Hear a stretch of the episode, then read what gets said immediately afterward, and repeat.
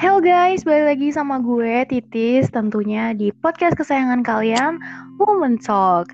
Huh, rasanya udah lama banget ya gue nggak upload di karena kan banyak banget kesibukan yang udah gue laluin gitu.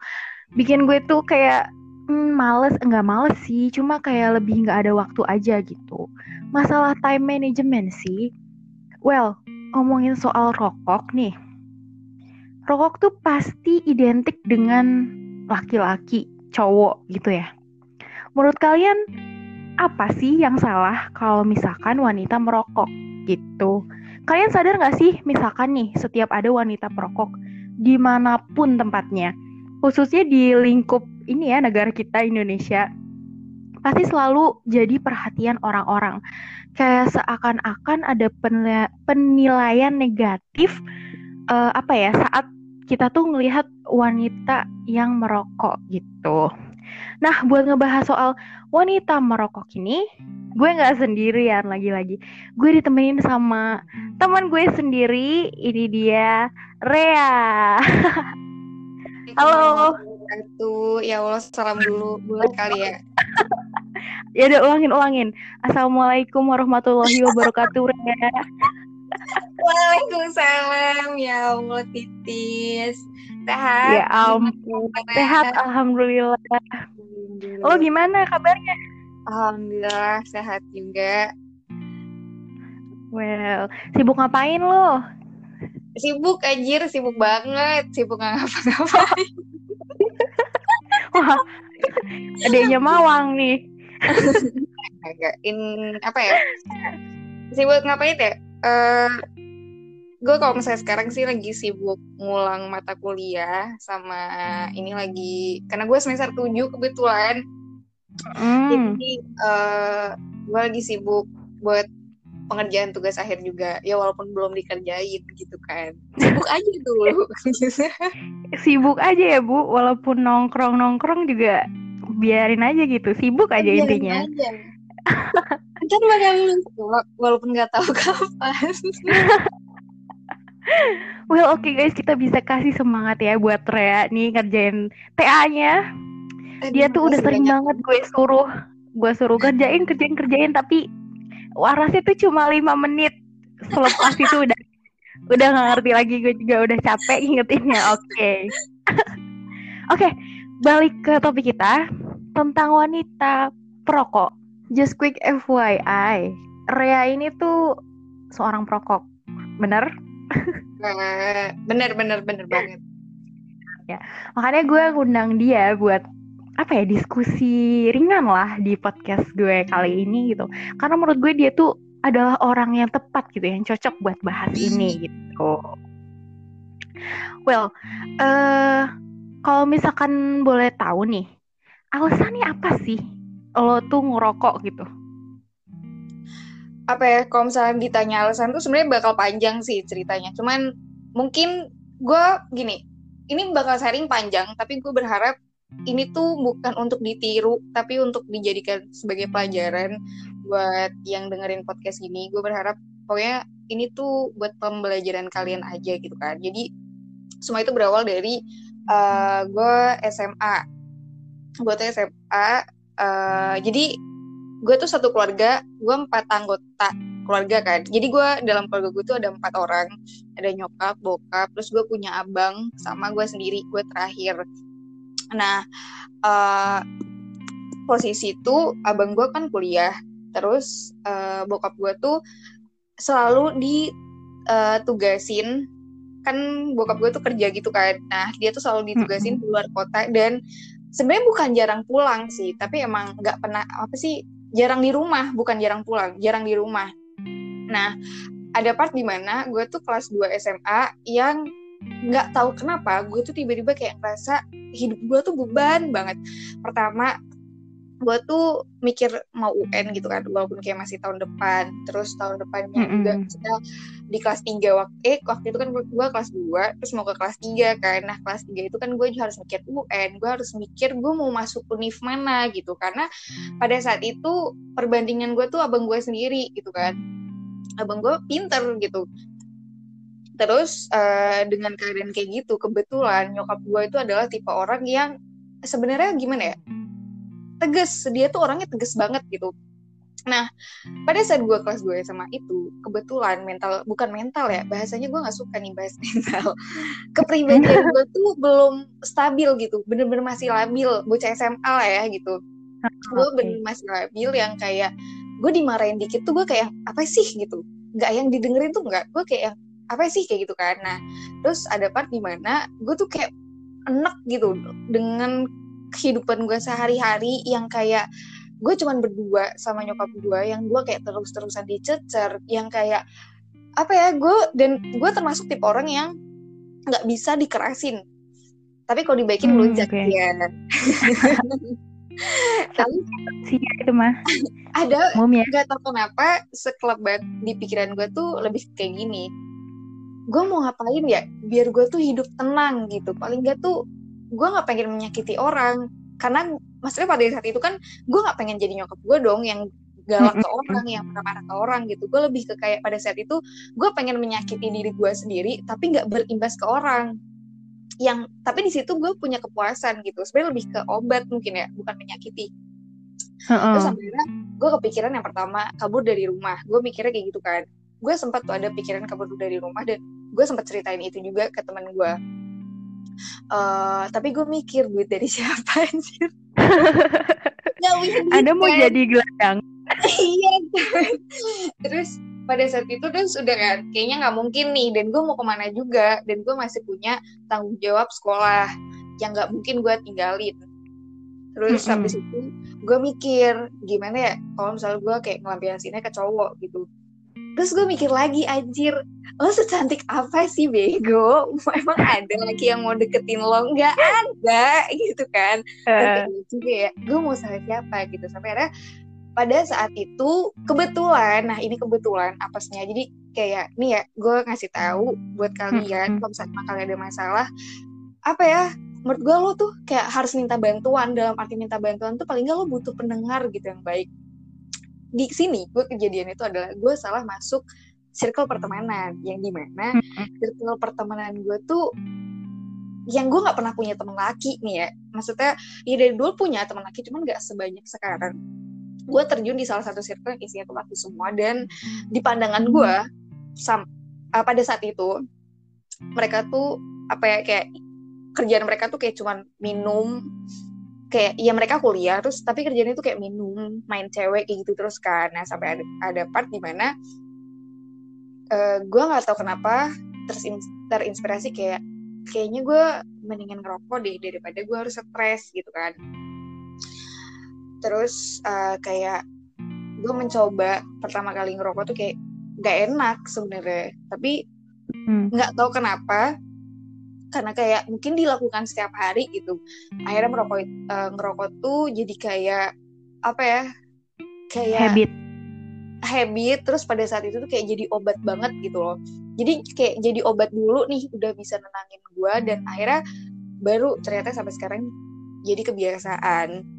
Nah hmm. uh, yang pengen gue kasih tahu di sini sebenarnya lebih ke kayak buat lo yang emang lagi ngerasain struggle struggle itu sebenarnya nggak mungkin nggak nggak melulu waktu zaman SMA ya beban-beban SMA tuh enggak misal kayak yang kuliah ataupun masih kerja gue pengennya kayak lo nyari teman cerita yang emang bisa ngasih solusi kayak gitu. Karena pada saat itu sebenarnya gue cuma butuh itu.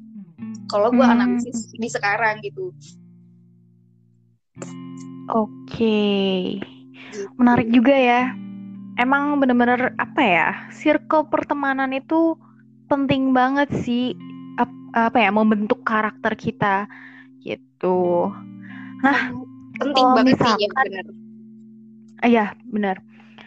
Nah, gue mau nanya nih, gimana sih pandangan diri lo sendiri terhadap wanita perokok itu?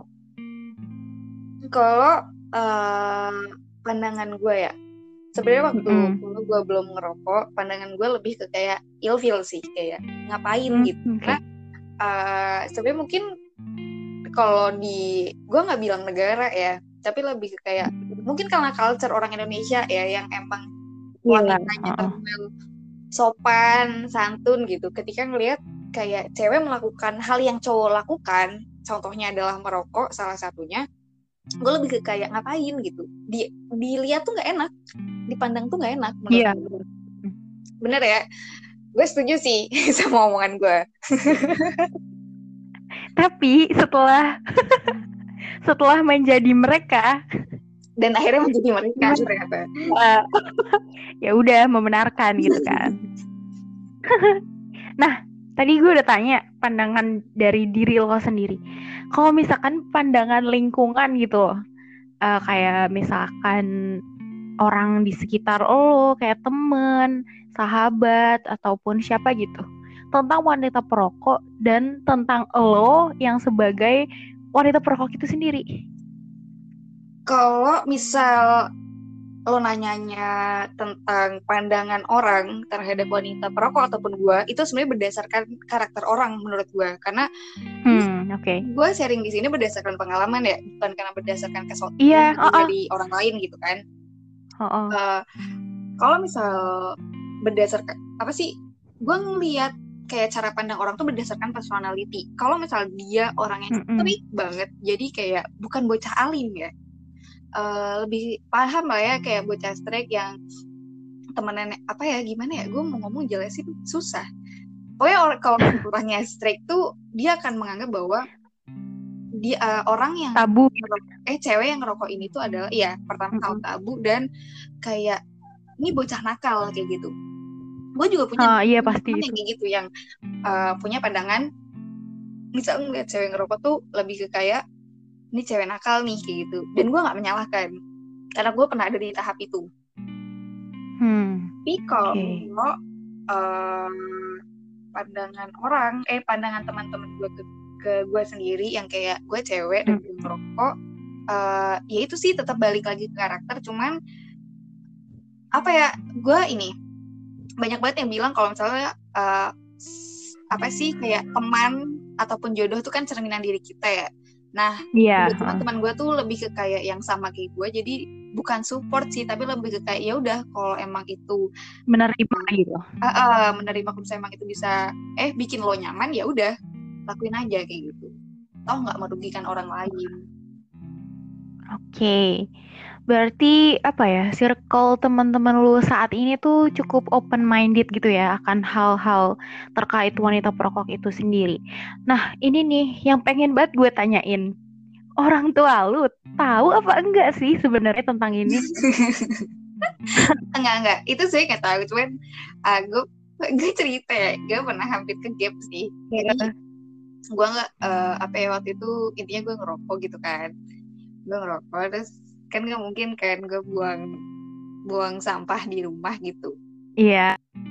gue nggak mungkin buang sampah buku rokok di rumah terus akhirnya gue simpen lah tuh di bungkus rokok gue taruh jadi kan gue ceritanya anak Heeh. traveling nih Cila dulu gue naik Heeh. gunung nah gue punya eh, tas gunung gitu kan gue taruh di sono gue taruh di sono terus eh gue merasa bahwa ini tas nggak bakal ada yang megang kecuali gue jadi gue taruh di situ kan.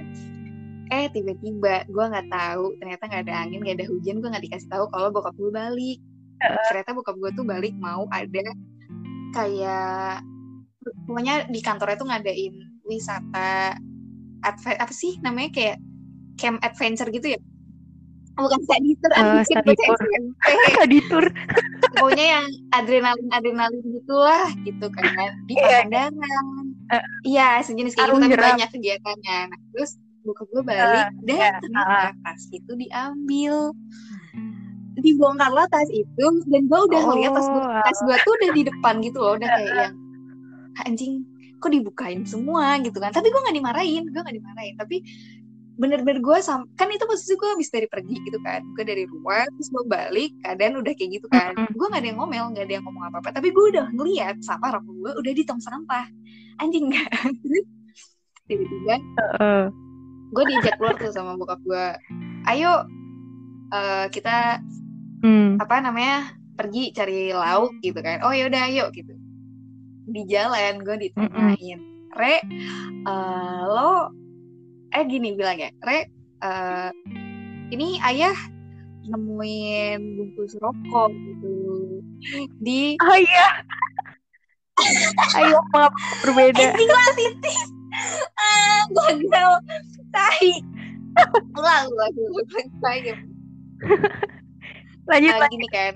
Re uh, ayah nemuin bungkus rokok dan itu ada tiga bungkus di tas gunung kamu itu punya siapa? Mm -hmm. digituin kan. Gue kicep dong gue ngomong apa itu saya gue alibi aja. Mm -hmm. hah? Dipakai siapa? Aduh tis ada tukang roti lewat. Gak apa-apa. Ke distract dikit gak apa-apa. Lanjut aja lanjut. Mungkin abang rotinya nanti kapan-kapan bisa boleh, diajak boleh. collab. Terus nah, ditanyain kan kayak ini ada bungkus rokok dan ada tiga bungkus punya siapa gitu. Wah emang ada. Gue sosokan bego gitu kan. Hmm. emang ada.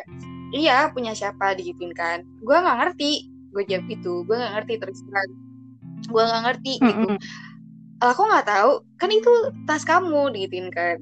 Gue jawab aja kayak yang nggak ngerti beneran. Soalnya emang terakhir gue make buat naik gunung gitu. Cuman gue malah nggak ngerti kalau emang isinya bungkus rokok. Emang banyak gue bilang gitu kan itu tiga bungkus isinya putung semua. Bener-bener mm -hmm. sampah rokok doang digituin kan. Ah nggak tahu. Ini kami uh -uh. ada maksudnya kayak titipan sampah tapi aku beneran nggak tahu gitu kan. Gue bilang gitu. Apa baru dipinjem sama teman kamu gitu hah? Enggak nggak minjem. Itu emang terakhir dipakai. Gue naik gunung. Gue bilang gue bilang gitu. Terus kayak oh ya udah deh uh, untung aja itu nggak ketahuan sama ini sama nyokap gituin kan soalnya kalau ketahuan sama nyokap yang ada uh -uh. kamu diomel abis lu terus Iya. Kayak ya udah. Gitu doang Terus sih. Gimana? Itu. Sampai sekarang berarti nggak apa ya, nggak kayak ada satu satu apa ya, satu hal yang membuktikan bahwa bahwa lo tuh bener-bener bener-bener seorang prokok gitu dan dan emang emang mereka tuh ya udahlah gitu percaya aja gitu Kayaknya sama Ali gitu ya. gue berharapnya percaya aja sih karena gini ya sebenarnya sebenarnya ini jahat ya kayak membohongi orang tua gitu cuma di satu sisi mm -hmm. lebih ke kayak kalau di gue ya lebih ke kayak uh, ini obat buat mm -hmm. gue gitu kayak gue nggak menyakiti siapa pun karena gue apa ya gue ngerasa gue nggak menyakiti siapa pun mm -hmm. dan ini ini obat buat gue aja gitu jadi kayak ya udah biarin orang tua iya. gue nggak ngerti dan biarin gue ngejalanin ini gitu sih lebih ke kayak gitu hmm oke okay. mungkin uh, lebih ke apa ya kalau misalkan mereka tahu lu tuh jatuhnya bukan nyakitin banget, tapi banget. lebih ke mengecewakan sangat gitu ya nggak sih? uh, gue terus terang gue ya. dididik kayak gue anak cewek yang gue salah gue ngerasa gue salah satu anak cewek yang menurut gue itu lebih dibebaskan. Nggak kayak anak cewek yang lain. Gue ngerasa gitu ya. Karena gue punya hmm. gue punya banyak teman cewek yang iya, kayak ya, main sampai jam 9 malam kayak udah diteleponin sampai ditelepon sampai marah-marah. Gue tuh enggak gue kadang di rumah misal pulang jam 2 pagi ya udah nggak apa-apa gitu. Pulang jam satu pagi it's okay gitu. Selama emang nyokap gue gue tahu gue pergi sama siapa dan di mana itu it's okay gitu kan. Jadi apa ya gue tipe tipe anak cewek yang emang dididiknya lebih ke kayak ya udah lo lakuin yang lo pengen selama emang di bawah pengawasan orang tua tapi lo harus punya batasan. Di situ sih kalau sampai orang tua gak ngerti itu hmm. bahaya banget sih. Maksudnya kayak sangat sangat mengecewakan dan gue nggak pengen itu terjadi. Oke. Okay. nah dengan hal yang apa ya peristiwa yang hampir banget nih lo tuh ketahuan gitu. Lo ada gak sih di di benak lo gitu niat buat ya udahlah gue apa berhenti aja ya merokok gitu apa apa emang nggak bisa dong? Ini tuh emang udah habit gue. Kalau misalkan gue lagi stres ya gue harus larinya ke sini gue mau ke mana lagi gitu. Kalau gimana? sebenarnya itu kalau awal tuh emang waktu awal-awal gue ngerokok lebih ke kayak gitu sih. Awalnya gue mikir kayak gue nggak bakal bisa berhenti gitu. Dan gue nggak akan berhenti. Malah gue kayak seolah-olah mengikrarkan gue nggak akan mm -hmm. berhenti. Karena gue tipe orang yang nggak percaya sama orang gitu loh tis buat cerita. Lebih ke kayak nggak tahu kenapa gue tuh selalu punya ekspektasi ketika gue mau cerita. Misal gue cerita sama lo nih tis. Gue akan mengekspektasi ketika gue cerita A lo pasti nggak suka nah gue nggak mau. Jadi gue akan menahan. Dan nggak tahu kenapa ekspektasi gue tuh selalu benar. Jadi kayak dulu tuh gue susah banget buat kayak cerita hmm, ke orang okay. tuh gue susah. Jadi gue ngerasa itu obatnya gitu. Tapi semakin berjalannya waktu gue ngerasa nggak deh gitu. Karena juga ada part di mana gue pernah kena infeksi saluran pernafasan atas. Hmm, gue gue udah pernah gue udah Ya pernah itu. kena itu dan bengek ya bu. dan kayak enggak deh ini maksudnya ini bad habit banget yang kayak gue aja nggak suka ngelihat cewek ngerokok. Kenapa gue harus ngelakuin itu? Nah eh cuman emang berjalannya waktu akhirnya gue emang pengen mengikrarkan diri gue harus berhenti. Dan sampai sekarang pun sebenarnya gue nggak se ini sih nggak se apa ya nggak sekenceng dulu kayak ngerokoknya tuh gue kayak masih bisa. Misal seminggu sebungkus tuh gue masih bisa atau bahkan misal dua minggu gue nggak ngerokok juga gue bisa. Bahkan gue pernah paling parahnya tuh di saat gue lagi kenceng-kencengnya ngerokok tuh gue tiga bulan berhenti. Total. Total gue bener-bener nggak megang batang rokok tuh gue pernah. Tapi itu kelimpungan pasti kan. cuman kan gue ngerasa kayak gini sih jadi kayak ini better dari Aduh. dulu gitu. Karena gue bisa mengurangi banget masih bisa ngontrol Eh, dan Oke. alhamdulillahnya nih alhamdulillahnya gue Lah ya. menemukan jalan keluar ketika gue stres gue Ah. harus ngerokok cuy asik ya ada ya Apa banyak gue udah udah Apa mengalihkan itu? itu ternyata banyak banyak Oke. Oke. Well guys, kita udah ngobrol panjang kali lebar banget. Nah, gue mau tanya nih dari apa ya dari obrolan kita, diskusi kita yang udah sangat amat panjang ini, gue pengen lu tuh ngasih kayak sebuah pesan gitu buat pendengar podcast gue yang gak seberapa ini gitu.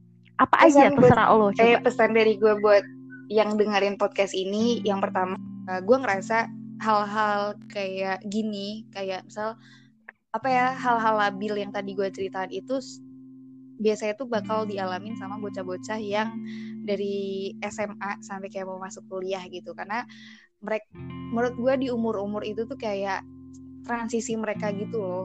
Mem- kayak contoh Mm. Love Life crisis crisis tuh gak gue ngalaminnya di kuliah by the way. Bukan sih life crisis gue di kuliah. Telat ya telat. Oh, kayak telat. apa ya Nggak apa-apa, lanjut lanjut. karena gue ngerasa pokoknya di umur-umur itu kayak cobaan lo tuh banyak banget gitu karena lo di situ ada satu part di mana hidup lo tuh harus menentukan salah satu pilihan lo harus mau masuk kuliah atau lo kerja ada kan yang kayak gitu ada juga yang kayak gue harus kuliah nih tapi antara D3 Mm-mm, atau iya. S1 gitu kan kalau misalnya emang kalian stres Hmm, tolong well. banget kayak jangan pernah mengalihkan eh, apa ya mengalih apa ya mengalihkan dengan eh, mengalihkan dengan kegiatan yang negatif gitu. Kayak contoh gue ngerokok. Jangan pernah kalau misalnya kalian emang punya teman cerita ceritain aja gitu. Menurut gue itu salah salah salah satu solusi yang emang menurut gue paling ampuh yaitu cerita. Kalau misalnya emang kalian nggak suka atau kayak gue yang emang pada saat itu eh, nggak punya teman cerita yang emang bisa dipercaya kalian pokoknya gimana caranya harus eh, nyari pengalihan pemikiran atau pengalihan isu yang pokoknya bisa deh bikin kalian tuh nggak stres lagi gitu. Dan eh, di part eh, di umur umur segitu tuh menurut gue apa ya riskan terhadap circle pertemanan yang negatif. Kayak mungkin biar dilihat keren itu tuh jangan sampai. Karena ini ya berdasarkan berdasarkan pengalaman gue banget. Ketika lo ngelakuin hal buruk kayak itu menurut gue hal buruk ya. Kayak misalnya lo contoh ngerokok, lo akan dipertemukan dengan orang yang sama terus dan menerus. Sebenarnya itu tidak merugikan. Menurut gue itu tidak merugikan. Cuman ada part di mana lo butuh orang yang nggak kayak gitu gitu loh. Kayak lo butuh orang yang apa ya gampangannya gue bilang bonafit gitu lah yang berbobot yang ketika lo kayak misal ngambil rokok nih lo ngambil ngerokok kalau enggak lo ngambil minum gitu pada saat itu ya keputusan lo udah di gue jadi peminum aja. Lo akan dipertemukan dengan orang-orang yang seperti itu juga. Padahal di umur-umur lo yang segitu lo tuh butuh orang yang kayak bisa jadi support system lo yang bisa kayak jadi motivasi moti yang bisa ngemotivasi hidup lo. Itu tuh lo tuh butuh banget itu di umur-umur itu gitu. Jadi kayak itu sih pesan gue kalau misal emang emang lagi stres ataupun apa jangan pernah mengambil uh, jalan yang jalan setan. Dan yang kedua jangan pernah nyoba rokok ataupun minum untuk gaya-gayaan. Itu poin dua poin yang menurut gue sangat krusial yang harus dipelajari dan bukan untuk ditiru. Gitu sih. Well, teman-teman, kita kasih tepuk tangannya buat Rea, tepuk tangan online. Yeay. Gue mau ngucapin makasih banget buat Rea yang udah uh, apa ya, sharing pengalamannya tentang uh, wanita perokok itu sendiri gitu. Um, gue pribadi sih bukan seorang perokok ya, dan bukan juga orang yang apa ya, yang suka sama asap rokok gitu.